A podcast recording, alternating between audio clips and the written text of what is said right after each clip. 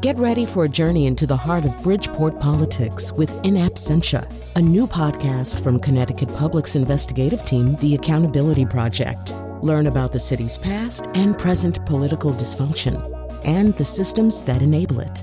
Tune in wherever you get your podcasts. Funding provided by Joe Zimmel and Valerie Friedman.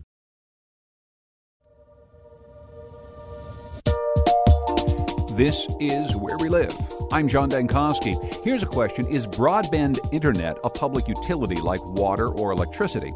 Well, the federal government says so. More and more lawmakers are making a push to increase the availability and lower the cost of this service, including a project here in Connecticut to develop ultra high speed gigabit internet networks. Opponents say there's already plenty of service out there provided by broadband companies, and the government should just stay the heck out of it. So that's our conversation today. Comment on our website, wnpr.org slash where we live. You can also find us on Facebook and Twitter at where we live. For an update on the Connecticut Gig Project, we welcome back to the show Kevin Lembo, who's the Comptroller of the State of Connecticut. Welcome back, sir. Good morning, John. And Ellen Katz is here, Connecticut's Consumer Counsel. Thank you so much for being here, Ellen. Thank you so much. So, first of all, update us. I'll start with you, Ellen, on what is the Connecticut Gig Project?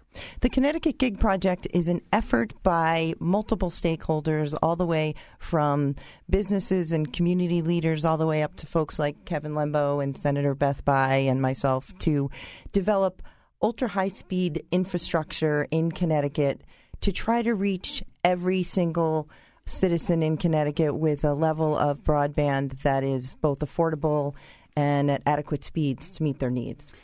So that service is not out there now in your in your estimation.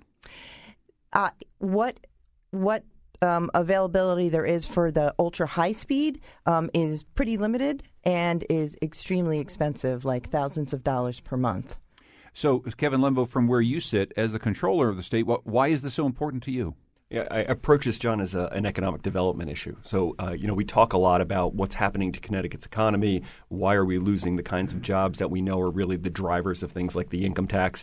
Um, and when you get right down to it, these data jobs that we have many, many of right now um, are really, I think, the, the secret sauce in getting us sort of out of where we are now. And if it's about growing the pie, uh, those young entrepreneurial folks with big tech ideas um, may want to stay close to their families if we give them the infrastructure to do that.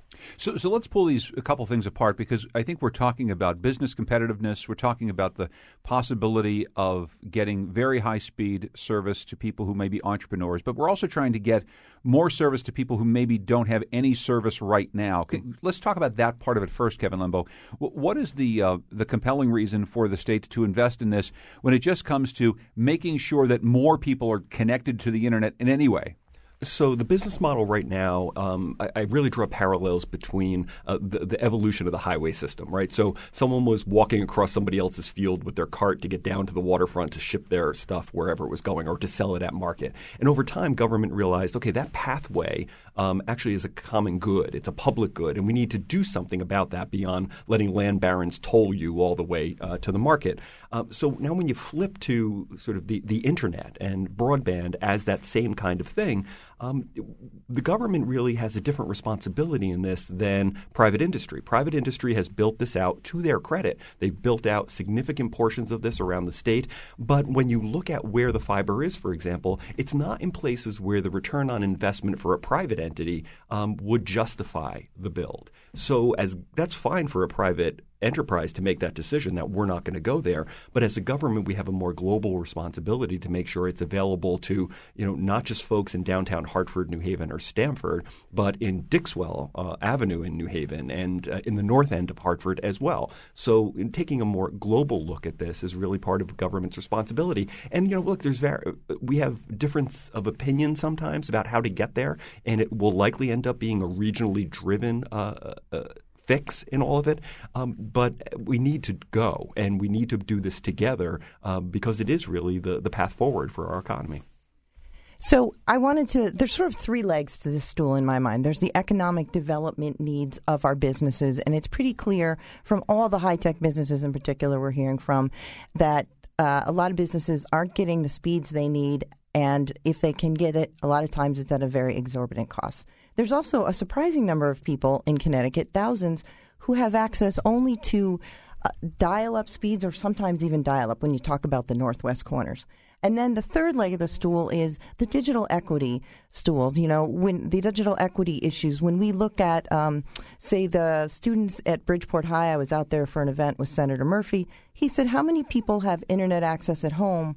And only two thirds of the class raised their hand. And the other third said, listen, we know it's important, but there's just sometimes we don't have the extra 20 bucks a month. And it's not like you can go buy a little bit of broadband if this month you have $20. So I think we need to make sure that we are um, reaching the businesses, reaching every resident, and making it affordable. So affordable access for all is sort of the platform, the public interest goal that I keep going to. And how do we achieve that? So you talked about the cost earlier that you say for very high speed internet can run into the thousands. We're going to have some folks uh, from this industry on in just a little bit, but maybe you can talk about some of the, the cost barriers and just just what we mean when we say a gig. That could be a lot or that could be a little. I mean, I don't know how much it is. Explain what the Connecticut Gig project and getting this this amount of broadband access to people, how that would be different from what you get from I don't know Comcast right now in downtown Hartford. Okay, sure. So your average home speed is probably around 9 to 10 megabits. A gig is a thousand megabits. So you're talking an increase of almost 100. Um, and so, no, not everyone has a need for a gig in their home today. But if we're going to invest in infrastructure, let's invest in the best infrastructure that there is, the the world class, what they call future proof infrastructure, um, and let's concentrate on at it's it's an incremental approach. So let's start with the businesses, but let's also make sure we're finding solutions that reach the people who have nothing. And also, we got to keep looking at affordability because, yes, we are one of the most connected states in the country. There's no doubt about that. But if we said, well, listen, we're doing better than everybody else because 85% of our citizens have electricity, isn't that great? we wouldn't stop the conversation there. We'd say, all right, how do we reach the rest of them and how do we make sure it's affordable? So that's the conversation that I've been focusing on. Did you want to jump in? Yeah, uh, uh, and but then the speed issue is a real issue. So, um, you know, Connecticut, you, we'll often hear, well, Connecticut's got great connectivity, and we do uh, as a general matter, but speeds at nine, or even let's give folks the benefit of the doubt. You know, the Akamai State of the Internet Service said we're at like 16. Um, okay, fine, uh, but that still puts us behind all of our major regional competitors in Massachusetts, in New York, in New Jersey, in Rhode Island. So even the folks right around us have better speeds than we do. And, and do they have a program like the one that you're you're envisioning, or are, are their speeds all driven by you know the the market, all by you know companies that are running that? It's a combination of things. Yeah. You know, the private market stepped up, and others sort of uh, incentivized and pushed them to do that. But the question isn't really necessarily only a comparison with us within our nation. So don't compare us to Mississippi and Alabama. We want to compete with South Korea and Japan. So the United States overall is about 24th in all of this. We're behind Latvia. You know, so okay, we need to figure that piece out. And then South Korea, in comparison to the 16, South Korea is at 83, Japan's at 75, and Singapore's at 108. Where's so, Norway? We always talk about Norway and Sweden. Don't have the Norway numbers okay, in front of me right now. if this was a presidential debate, we'd be talking about Sweden for some reason. Yeah, yeah but I can tell you about Sweden. My background's in Sweden. Um, is that they have one of the ro- most robust fiber networks in the world, and so they they're attracting all kinds of interesting business and tech and innovation because of that. Because everyone knows if you go in, you're going to get access to these high speeds and it's going to be at these lower prices. You know, and I, I just want to make the point the fact that we're having this conversation and talking about the challenges in Connecticut is not a bad news story. In fact, it's quite the opposite. The whole country literally is watching what Connecticut is doing because we've energized from the ground roots up all these communities, all these mayors and first selectmen and businesses saying, we need to change what's available. We need to bring down the prices. And how are we going to do that? Let's work together. And that is really a dynamic, interesting conversation that the whole industry is watching. My office, uh, Office of Consumer Counsel, and the Office of State Broadband, we are approached constantly by folks saying, How did you do that? And how do we do that in my state? And how can we work with you? So, this is a really great time to be in Connecticut looking at broadband. We're talking with Ellen Katz, who's Connecticut Consumer Counsel, and also Kevin Lembo, the comptroller of the state. And we're talking about the Connecticut Gig Project in an attempt to bring very high speed internet to more people in the state. How would very high speed internet change your life? Are you willing to maybe pay more in taxes to get better internet service? And that's what I want to talk to you next about, Kevin Lembo. A big part of your job is taking a look at how much money's coming in, how much money's going out. We always see these charming little reports from you that we're, you know, fifty million dollars uh, in in the red once again, or seventy million, whatever it is. you're understating. I, I'm understating. well, well, look, we seem to be, I think it's fair to say, in a bit of a fiscal bind. Indeed. To, to put it mildly. How the hell do we pay for this? This is all a great idea, but how do we pay for this when seemingly we're cutting almost every other part of state government right now? I, I think the assumption that state government's going to pay for this is false. Uh, I, I, see very limited uh, uh, role for state government, and mostly in backing up the existing providers to build out in places where the return on investment may not be there. Beyond that, I feel like this is a disruptive sort of conversation. Government's role, I think, primary at this point is to really be a sharp stick in the marketplace and say we need to get uh, moving. We need to have more open access on fiber when fiber's built. We need to take those free market principles that everyone seems to be so uh, happy and supportive of um, and actually introduce those into this market. I don't know about you, but where I live, I have no real choice. You know, I've got a cable choice, I've got a DSL choice, and I can put a dish on the house if I want to. That's it. So I, I don't think anyone is suggesting that state government's going to plop down a big pile of money and we're just going to build it out because the regional differences are are so different that it doesn't even make sense. More providers in the space, incentives where we need to build, where the return on investment isn't there, some sort of revolving loan fund, as has already been proposed uh, by Ellen and others at the Capitol. All of that together gets you to the build that you need, not sort of like let's overbuild and rebuild an entire network. But, but what about that connectivity? I mean, when we're talking about wiring up the state, when we talk about broadband access, fiber uh, cables being laid in the ground, I mean, that I assume, Ellen, means towns and municipalities working together in a way that maybe they're not working right now? Is that part of it? Oh, absolutely. And they're they are having these conversations, and they are. But now they're saying. We want to do this now. How do we do that? And that's part of what we're doing is trying to create frameworks whereby they can work together and essentially create coalitions. And you mentioned this idea of, um, you know, additional taxes or what's it going to cost, and that's absolutely an essential part of the conversation, as Kevin says um, he he unfortunately has to be the messenger of bad news. Uh, with at the state level, Bringer a lot of, of the time. Doom. Yes, yes, okay. yes. he, he, does, he does, it so, does it so cheerily, but anyway. But but what I hear from consumers all the time is you ca- is they complain about their cable bills. They're paying hundreds of dollars a month, or they're getting slow speeds for hundreds of dollars a month. And if I say to them, well, listen, if we can find a way to bring those bills down to instead of from $200 a month or from a business perspective, if they need a gig, $3,000 a month, bring it down to a level where you're getting the highest level speeds for between 70 and $100 a month. That's real money in people's pockets immediately, and that's doable. That's what's going on in other municipalities in other parts of the country. So, before we take a break and, and bring in some folks who, who are going to be talking about the business side of this, I, I should ask I mean, one. Um, potential outcome of this budget crisis that we have is that in Governor Malloy's latest budget proposal, the Office of State Broadband actually faces elimination. Am I right about that? Uh, funding for the office uh, is proposed to be cut. The office itself is created by statute.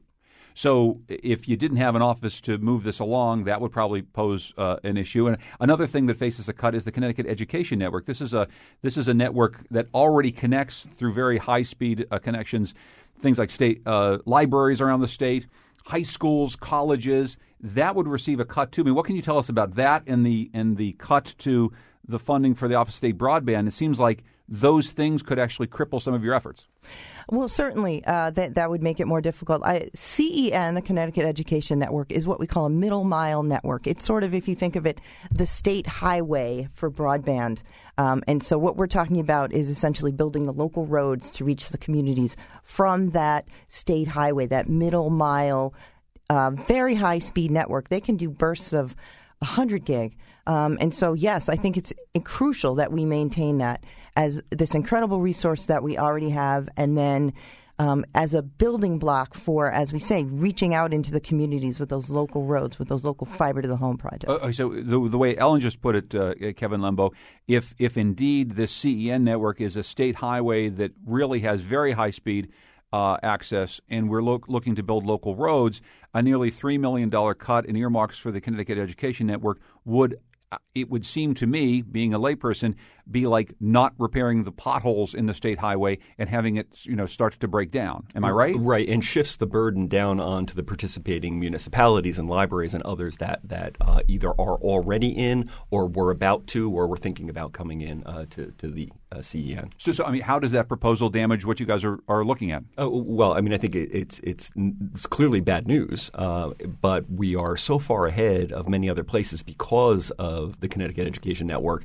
uh, that work needs to be done to preserve that. Now, just because it gets a cut in funding doesn't mean that the network disappears. Uh, it just means that it's it's challenged and it pushes that burden down, but it will continue to operate. We're talking today about the challenge of very high speed internet across the state. Wouldn't it be great if we could all get easy, affordable, high speed broadband. People from the business uh, community say we already have that across the state. We'll be talking to a few of them coming up next. We're in studio with Kevin Lembo, the comptroller of the state, Ellen Katz, Connecticut's Consumer Counsel. This is where we live. Thank you.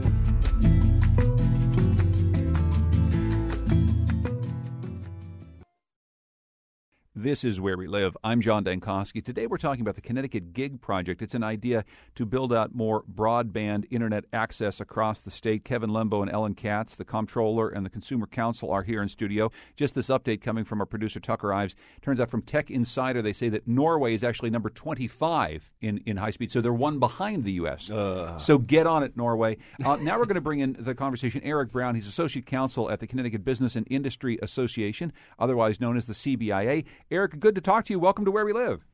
Well, thank you very much, John. Thanks for having me. So, you've been critical of the Connecticut Gig, Gig project in part because of a potential cost to taxpayers. Tell us what you're thinking about. Well, I, I know I only have a few minutes, so I'll just sort of share with you my perspective. Um, first of all, I have to, I have to chuckle a little bit because we're always the ones criticized for being too negative in Connecticut, and uh, here we're talking about something where Connecticut is in a tremendous leadership position, not only nationally but internationally. Um, I have to say, you know, we keep getting different studies, different statistics uh, sent our way that that are conflicting. But uh, when we look at organizations like the FCC and the White House and others that put us at the very top, or you know, number two maybe in the country in terms of access and speeds, like like you've talked about. So number one, it's a great asset that we ought to be crowing about uh, and not looking at it as a deficit. Um, another thing I think we have to, speaking of deficits, look at this in the context of where we are as a state.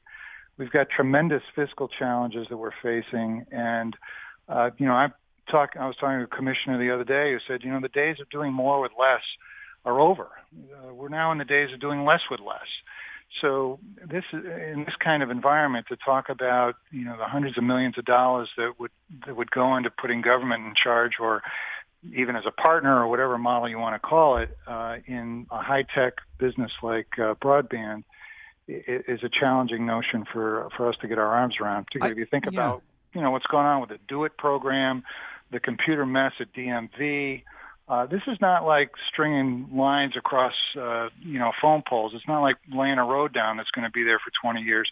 This is a constantly changing, evolving, high technology business, and Connecticut is in a tremendous spot in terms of our private sector ability to um, to do this. So, so well, let, uh, those are some yeah. of the concerns that we have. Let, let, let me ask you a, a couple questions about that. Obviously, the CBIA represents a lot of different types of businesses a, across the state. I would assume that a lot of those businesses would like to be able to get access to to cheaper uh, broadband internet access so that they could do more high tech work. Right now, uh, that can o- often cost an awful lot of money. Wouldn't it be good for your constituents to have any project, no matter how it's put together, that gets Connecticut even more competitive than it is? Well, let me give you my perspective on that. You're talking really about demand. So I've been at CBIA for over 20 years. I've been doing uh, energy and telecom for about five years. I can honestly tell you, I can't recall a single call from a business complaining about the speed of their internet service or access to internet service.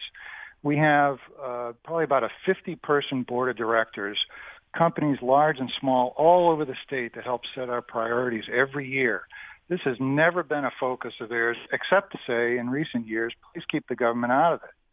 We had a conference in 2015 dedicated to this because it was getting a lot of discussion.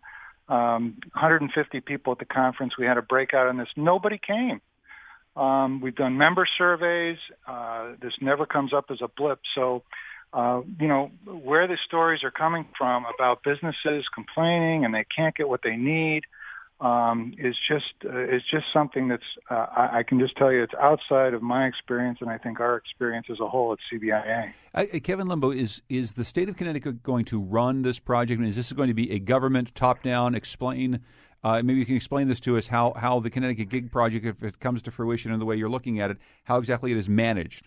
Yeah, I mean, uh, look, everyone knows that who's involved in any level that it's a municipally driven effort uh, that has some level of coordination at the state level. Um, I, I, don't think I've ever said out loud and never would, and frankly would not support uh, a statewide build and incurring uh, additional debt to the taxpayers of Connecticut. But I think the flip side of that, that somehow this is a non-issue, that we we have a solution in search of a problem, um, is is um, uh, probably not accurate based on my conversations with business, which clearly may be different than, than Eric's. But I was at a, uh, a chamber meeting in the northeast part of the state just this week, and uh, a man who runs a large uh, uh, engineering and design firm there said he lost his very first employee ever, uh, and, and that employee had to move to a place where he had the level of connectivity he needed to be able to do his new job for an engineering firm in, in Seattle, uh, where he was going to be working all over the globe. Now, look, that's that's sort of just a, a micro, right? But he's not alone. Shelley Best on, on Farmington Avenue with an incubator for folks who are trying to start new businesses 30 grand to pull fiber across Farmington Avenue to the 226 on Farmington Avenue. Um, SeeClick Fix is on the record. There are little tech startups that frankly don't go to big uh, business lobby institutional kinds of meetings. These are uh, one, two, ten startup sort of companies, and they need access. They come out of academia where they have incredible access, and they get out into the world and they try to plug in, and they cannot transact business um, at, at, a, at a speed and volume that makes sense for the work that they're doing. And there are lots of big high tech companies who are involved in this. The Connecticut Technology Council has embraced the work we've done. In fact, they helped us do a listening tour. Um, they have very recently become much more public in their support of it. Jackson Labs has been very supportive of the work that we're doing. They've come and spoken repeatedly at our conferences about the need for figuring out a way to get higher speeds at lower prices to our to our businesses. And listen, I agree with Eric, absolutely. We are in a leadership position, both with what we have, but we're also in a leadership position in that we're saying, okay, how do we do this? And how do we continue to deliver what our citizens need and how do we bring down costs? And I, I would, do want to note this is not a conversation that we can just sit back and eventually have. The, the three states are investing heavily in um, broadband infrastructure. One is California, one is New York, which is investing half a billion dollars at the state level. One is Massachusetts, which the other is Massachusetts, which is investing $40 million. And in fact, Vermont has already invested $40 million.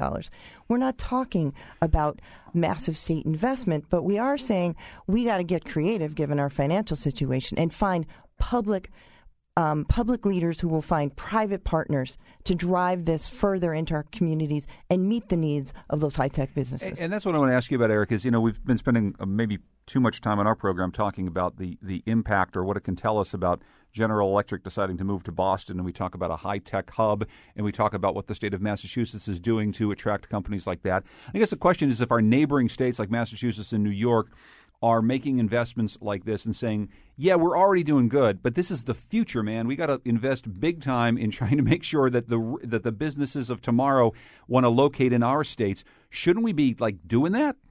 Well, I think you ought to have the governor and legislative leaders on and ask them where exactly they look to find a half a billion dollars to to put into this.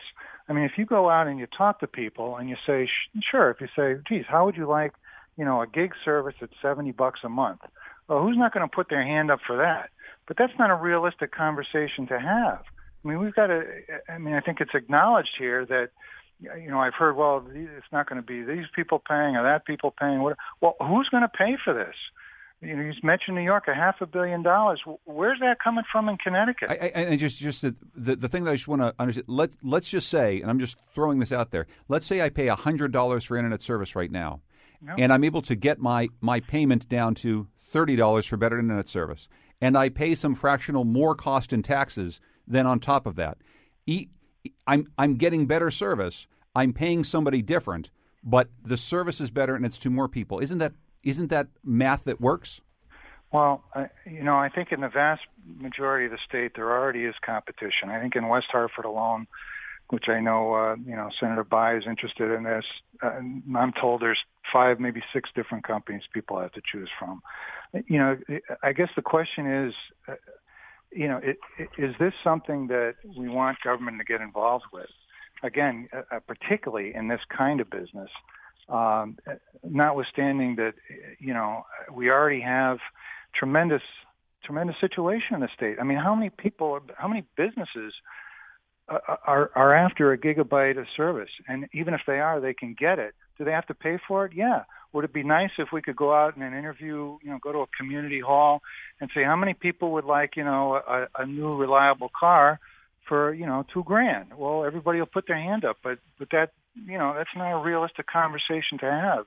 Nor do I think this one is, and it's certainly not one that needs to be a, focus of what's going on in Connecticut, uh, given where we are. We need to we need to have government focus on its core services. We need to get our fiscal house in order, not search around where we're going to find whether it's three hundred thousand for a broadband office or a half a billion dollars to invest in the expansion and socialize the cost. Is this is, you know is this where we're heading? What, what's the next business we're going to get in and decide? You know, well, we need to socialize this cost across across everybody. Is that really the direction we're headed in? There's proposals to do that with a retirement plan. We've seen it with um, with uh, health insurance. Um, where are we going in Connecticut? Eric Brown is Associate Counsel at the Connecticut Business and Industry Association. Eric, thanks for your time. I really appreciate it. No problem. Thank you. I, I, want to welcome in Paul Cinelli, who's President and CEO of the New England Cable and Telecommunications Association, who represents this industry. Paul, welcome to the show. Thanks so much for being here.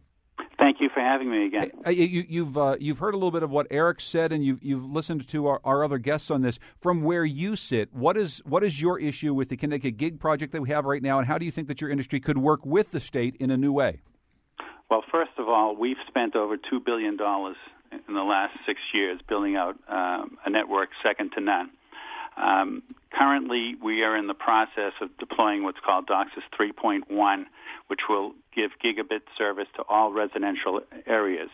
Now, let's talk about economic development. We provide anywhere from one, one to 100 gigabits of service for those type of businesses that are data driven that need it. It is there. The FCC just came out in uh, late December with their um, latest report measuring broadband uh, America. Connecticut, second fastest in the United States. The uh, average uh, download speeds are more like 57 to, si- to 60 uh, um, megabits, not the numbers that you've heard. Uh, this is the FCC. Now, I represent Atlantic Broadband, Charter, Cox, Cablevision, and Comcast, and we have among the fastest speeds around. And on the business side, there is no business that is lacking uh, for service. Now, you've heard other misinformation. Massachusetts has invested this. Vermont has invested this. New York has invested this. Well, I've been directly involved in Mass, Massachusetts and Vermont. What they have invested their dollars in is a backbone in unserved areas. Connecticut is very fortunate in the sense that we pass 94 to 95 percent of the households in Connecticut and wherever we we are, they can get broadband speeds. Now, um, Massachusetts has a big swath in Western Mass. They built a backbone with that 40, 50 million. They're not competing with private enterprise. Vermont, the same thing. We work with Vermont on different smaller projects, but they are looking at all these other uh, aspects. They are not overbuilding. They're not looking to compete. Now the now the bill for twenty million uh, uh, for a twenty million dollar bond has been introduced. It's Raise Bill three three one, and that's the worst type of tax because in a changing environment where communications changes on a weekly basis, your children and grandchildren are going to be left holding the bag. Look at Groton, sold for five hundred and fifty thousand dollars in 2013 at a loss of thirty million dollars. Taxpayers are responsible still for 27 million. The children and grandchildren of So, those so that made the what- messake. one, one question I have, one question I have, and If, because, if I because our, just finish, Senator Thune, who is the Senate Commerce um, Committee chair, Mhm. he just came out last week and was talking. He's reintroducing his Mobile Now bill uh, for 5G wireless broadband. They are testing 5G to to provide gig service in a wireless manner. Um, we're in a competitive cage match with the wireless providers. This is real. This is not Memorex. Um, uh, Okay, let- uh, Chet- yeah, uh, let- let- and I apologize. I just want to jump in because I, I don't want to get too far from original points you, you made because Ellen Katz had brought up a, a number earlier about how much it costs a company per month to provide this type of gig service. She threw out a number of it could cost up to three thousand dollars a month. Is that an accurate number? And a, a question I have is if we want businesses who need that sort of service to be competitive in the state, should or could that number be lower? I, I cannot address that particular number. You know, whatever company um, um, offered that or uh, was trying to make a deal, you'd, you'd have to bring in the particular. Does that sound ballpark right? No, that's What's what's I mean what so uh, high, just that's on the high side. so so but give me an just so I understand just so I understand how much it is. How much would it cost? How much would it cost for a business to have a gig service right now across most of the state that, that's I- available? I, I don't have that number, and it's not something that's right off the shelf. It depends on how far you are from fiber right now, and uh, how much we have to build, how long you're willing uh, to, to commit to a contract. There are a lot of different factors that go into pricing. But, but I So guess I- if so I if what we're really talking yeah the- but- what the particular companies uh, uh, have, you can certainly invite them on, and I'm I'm sure they'll tell you how they arrive at pricing. Well, I guess, and, and, I- and I asked your, you know, your, your colleague at the CBA this earlier because I'm just, I'm, I'm kind of dumb about this stuff, and I just want to make sure that I'm getting the, the, the math right in my head. What, what I think I, I'm hearing is, is an attempt by some folks at the state level to, to put together a municipally driven plan to work with business to try to provide more service and try to get more high speed internet access into more people's homes. Some people think that that sounds an awful lot like socializing it and putting it in government's hands. My question is for the consumer, right? If it costs a hundred bucks for me right now, and I and that's way too much for me to get the sort of service I need, or a thousand bucks or whatever it is, how can we work to bring down that cost so that more people can do more business in the state, more high tech business that we, we need that sort of, of broadband internet access for, whether it's through companies and more competition or whether it's through the government intervening, how do we get it so that people pay less money in whatever way possible? Isn't that, isn't that something that we need to, to work at, Paul? This is this, this is not um, uh, what you're trying. Uh, what you're suggesting is that government should engineer a competitive future that is, m- in many respects, already here. No, I, I'm asking is there a business solution to the problem of people paying too much for this service? Well, you know, first the assumption is they're paying too much. We have a complete menu uh, from uh, the lowest introductory speeds up to the highest speeds. So it's not like one size fits all.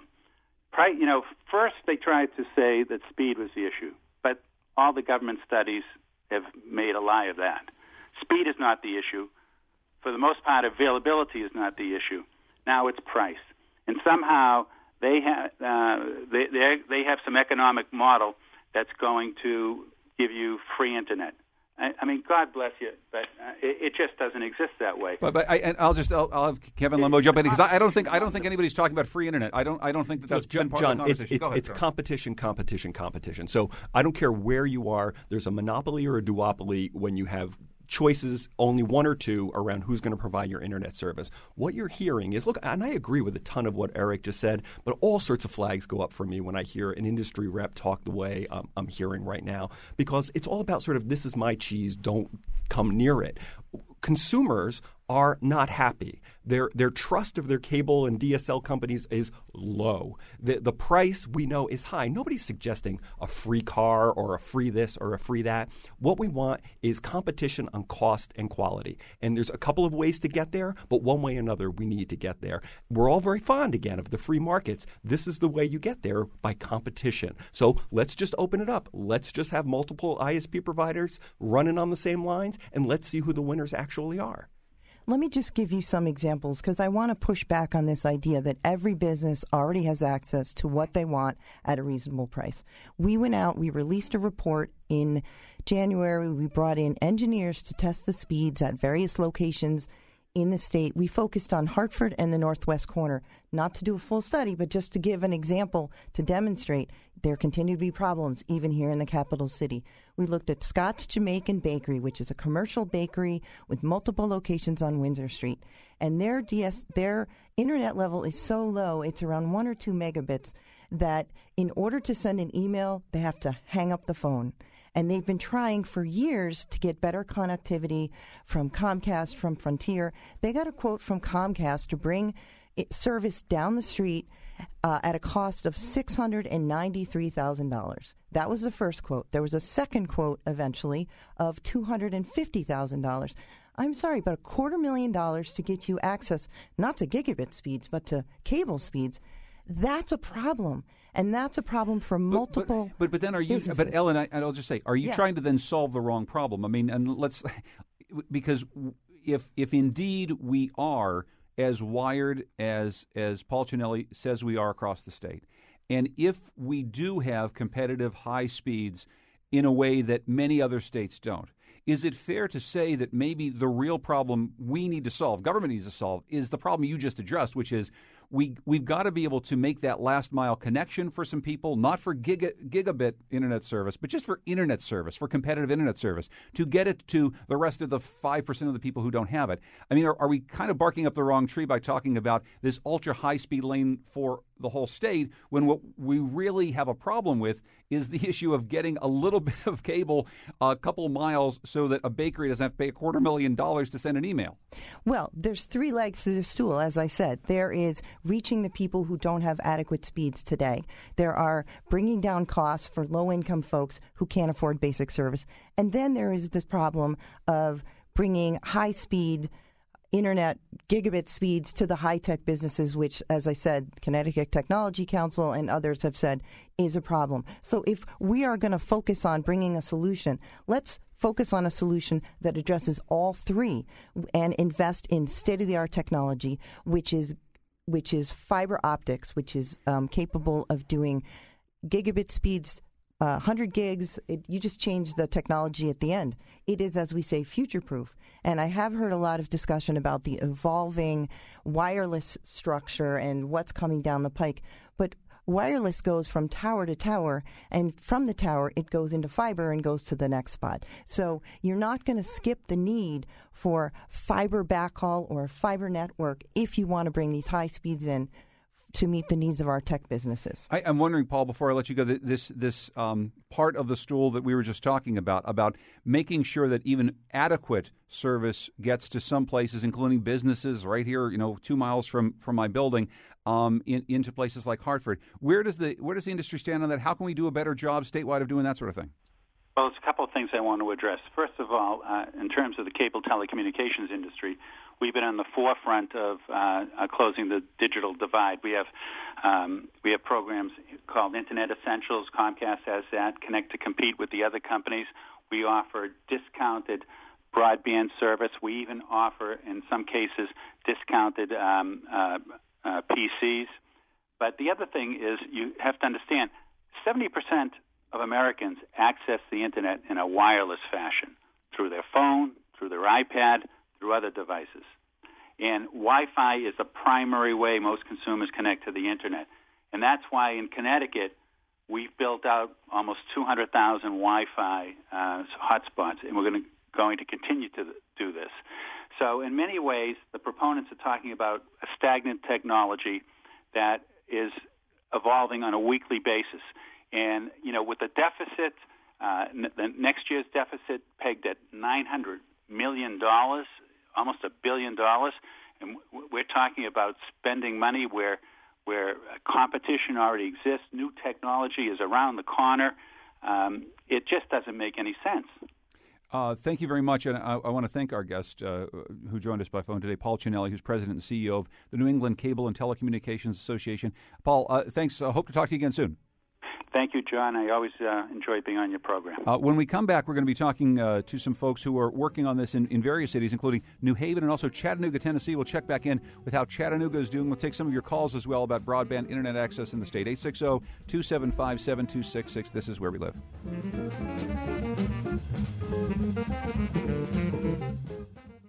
This is where we live. I'm John Dankosky.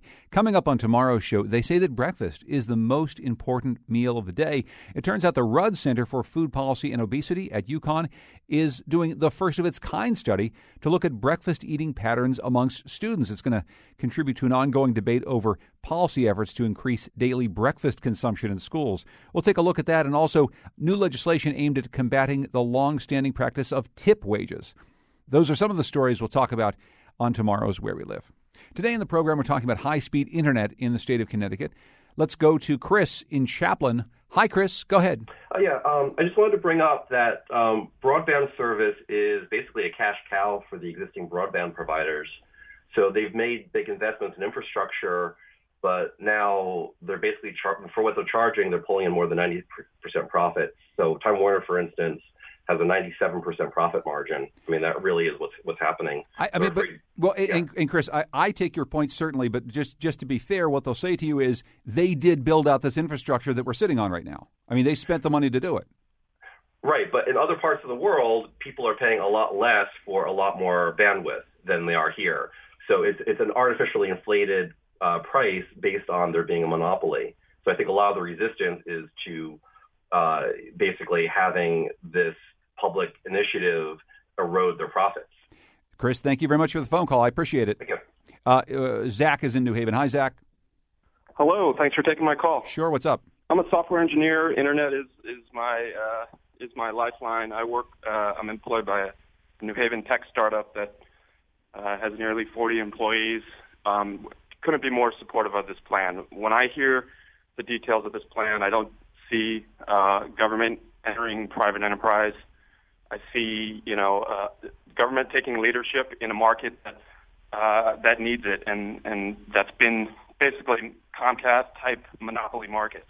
Well, Zach, and I'm going to let you go just because I thank you very much for your phone call because I want to get to someone who's calling from New Haven here. Uh, Daryl Jones is the New Haven City Controller who's been active in, in issues like this. And Daryl, thanks for joining us on the program. I appreciate it. Sure, no problem. Um, the City Controller and, and, also the acting CIO for the technology group in New Haven. And um, a year and a half, uh, almost a year and a half ago, when we started this initiative, uh, we brought. I think we what we've done, we've changed the paradigm. We've changed um, how we look at internet, and we brought awareness to our, our consumers, and we see a great opportunity, and we see a great great opportunity where um, we can provide savings to our residents.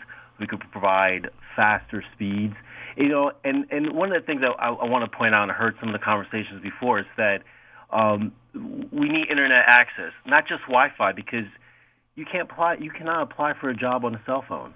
Um, you cannot give the advantage to a student um, reading or studying using a phone. They need internet access in their home so that they can actually learn and get ahead close the digital divide. And that's something under Mayor Harp's leadership, she wants to do that. She wants to give the competitive edge to everybody.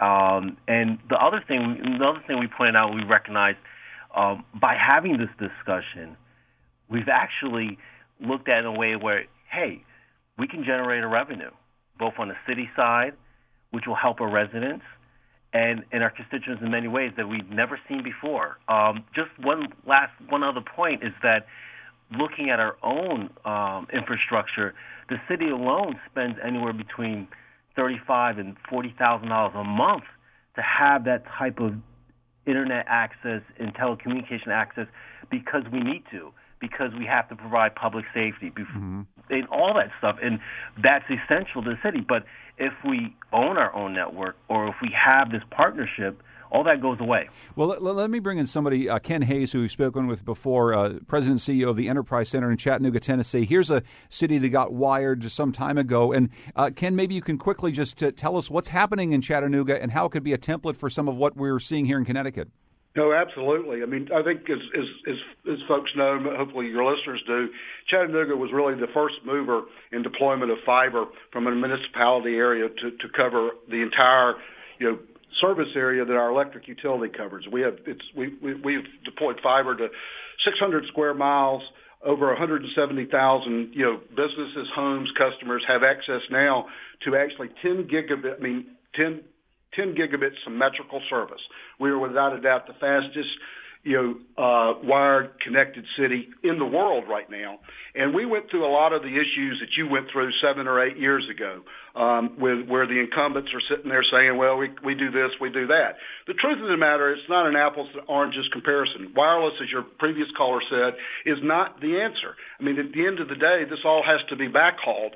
And what we're learning is that, that there's more and more and more needs for uh, for for this infrastructure. Uh, back, you know, when uh, Mayor Corker, who is now our U.S. senator, went to the incumbents and actually, as, as the EPB was looking to deploy fiber, and said, "Will you all do this?" And we got a categorically no. You don't need it. You know, we can make do with what we've got. That's just not true. And so what we've done, and it's been a huge economic impact, is I think we've shown the country and the world that the future is communities like Chattanooga and hopefully communities like Connecticut that are uh, will deploy this and that you know, if if the incumbents want to go do it, great. But if they don't, then the municipalities and states and other other ways ought to be looking at ways to go do that. Okay, so uh, Ken, I just got a couple minutes with you here, but if you can give us the thumbnail blueprint for how to make that happen. I mean, how do you have the conversation with businesses that say we got good enough internet access right now, we don't need government playing in the sandbox? Uh, give us a blueprint, please, because clearly we need to figure out how to talk about this at least well, in Connecticut. I mean, it, I mean, it, you know, every every community is different. In our case, it was our electric utility that deployed it, and you know, it, we we have a municipal-owned electric utility, and they did it actually to make our smart grid the, one of the smartest in the countries. Um, but you have other communities, you know, that have taken different approaches to it. I think Santa Monica, where, as I understand it, where where a lot of what's going on in Connecticut's headed, you you, you do in, incremental sort of you know moves on that. But but but but I think is is that part of the problem is you that you've got to overcome is you've got to develop champions that will sit there and say that for the competitive viability of our communities and our regions, we've got to go do it. And so I think that as I understand the efforts in Connecticut, that's exactly what's happening. It's a long haul, um, and in our case, we had to go through multiple multiple lawsuits you know, for EPB ultimately to do it. Um, we've actually got a case now. The the, the federal you know, the FCC ruled that we that, that EPB could go outside its service area. We've got schools and you know folks that are still on dial-up a quarter of a mile to a mile outside the service area, but these incumbents are sitting there saying to the legislature, no, you know, EPB shouldn't be allowed to go do it. So we've got, you know, the FCC's ruled, there's bills in the legislature. It's always a continual battle, but I think the key thing is is that is that, that, that organizations that have developed in Connecticut need to just sort of turn it up and go full steam ahead because we, you know, this country used to be number one in the in the world for internet capabilities. We're now, depending on what studies, 18 to 28, and you know, it, you know, having listened to whoever was from the New England Technology cable stuff, it's the same arguments they use all over. They're just not true. Uh, Ken Hays, President and CEO of the Enterprise Center in Chattanooga, Tennessee. Thank you so much for joining us, sir. I appreciate it. Okay. Th- thank you also to Daryl Jones, New Haven City Controller. We just have a, a, minute left, Kevin Lembo. Okay, so where are we now in this conversation? We've heard an awful lot of voices saying an awful lot of things, and Ken's been doing this for a while too, right? These are the same voices on all sides. We don't have money as a state to be making big investments in this. That is absolutely true. No one's going to stomach more taxes to try to do something like this. At the end of the day, we do need more people connected, and we ha- need to have lower prices. So, what do we do next, Kevin? I think we just continue this conversation. It's moving in a positive direction. If anyone thought five years ago that without this conversation, Mayor Toni Harp in New Haven would have a, a plan to do it herself for New Haven and also a plan from Frontier that not only finishes out the build in New Haven but also lets other internet service providers compete on their fiber. If anybody thinks that would have happened without this conversation, they're kidding themselves. But, but, but that's but that's very important. Again, this conversation starts. The city of New Haven works then with the uh, provider there. I mean, this seems like the type of matrix that you're talking about, Elin, right? Absolutely. And in fact, in two weeks, we will be releasing a, a white paper from the broadband office that will lay out different models for municipalities different frameworks for creating public private partnerships. It will take a look at the Frontier model, which is very creative and innovative. The first thing we've first of that's type in the country from an incumbent provider. So that's progress. There will be other models where and then so that will that's a toolbox for municipalities we will have answers for. So now what next? And then we're having a conference at the Legislative Office Building on March 23rd for municipalities and officials. More conversation, more answers. Elin Katz is Connecticut's Consumer Counsel. Thank you so much for being here. Kevin Lembo is the comptroller of the state of Connecticut. Thank you very much, sir, as Thanks, well. John. You can continue this conversation. Uh, just get on your modem and dial us up where we live at WNPR.org if you want to send us an email. I'm John Dankosky, and this is Where We Live.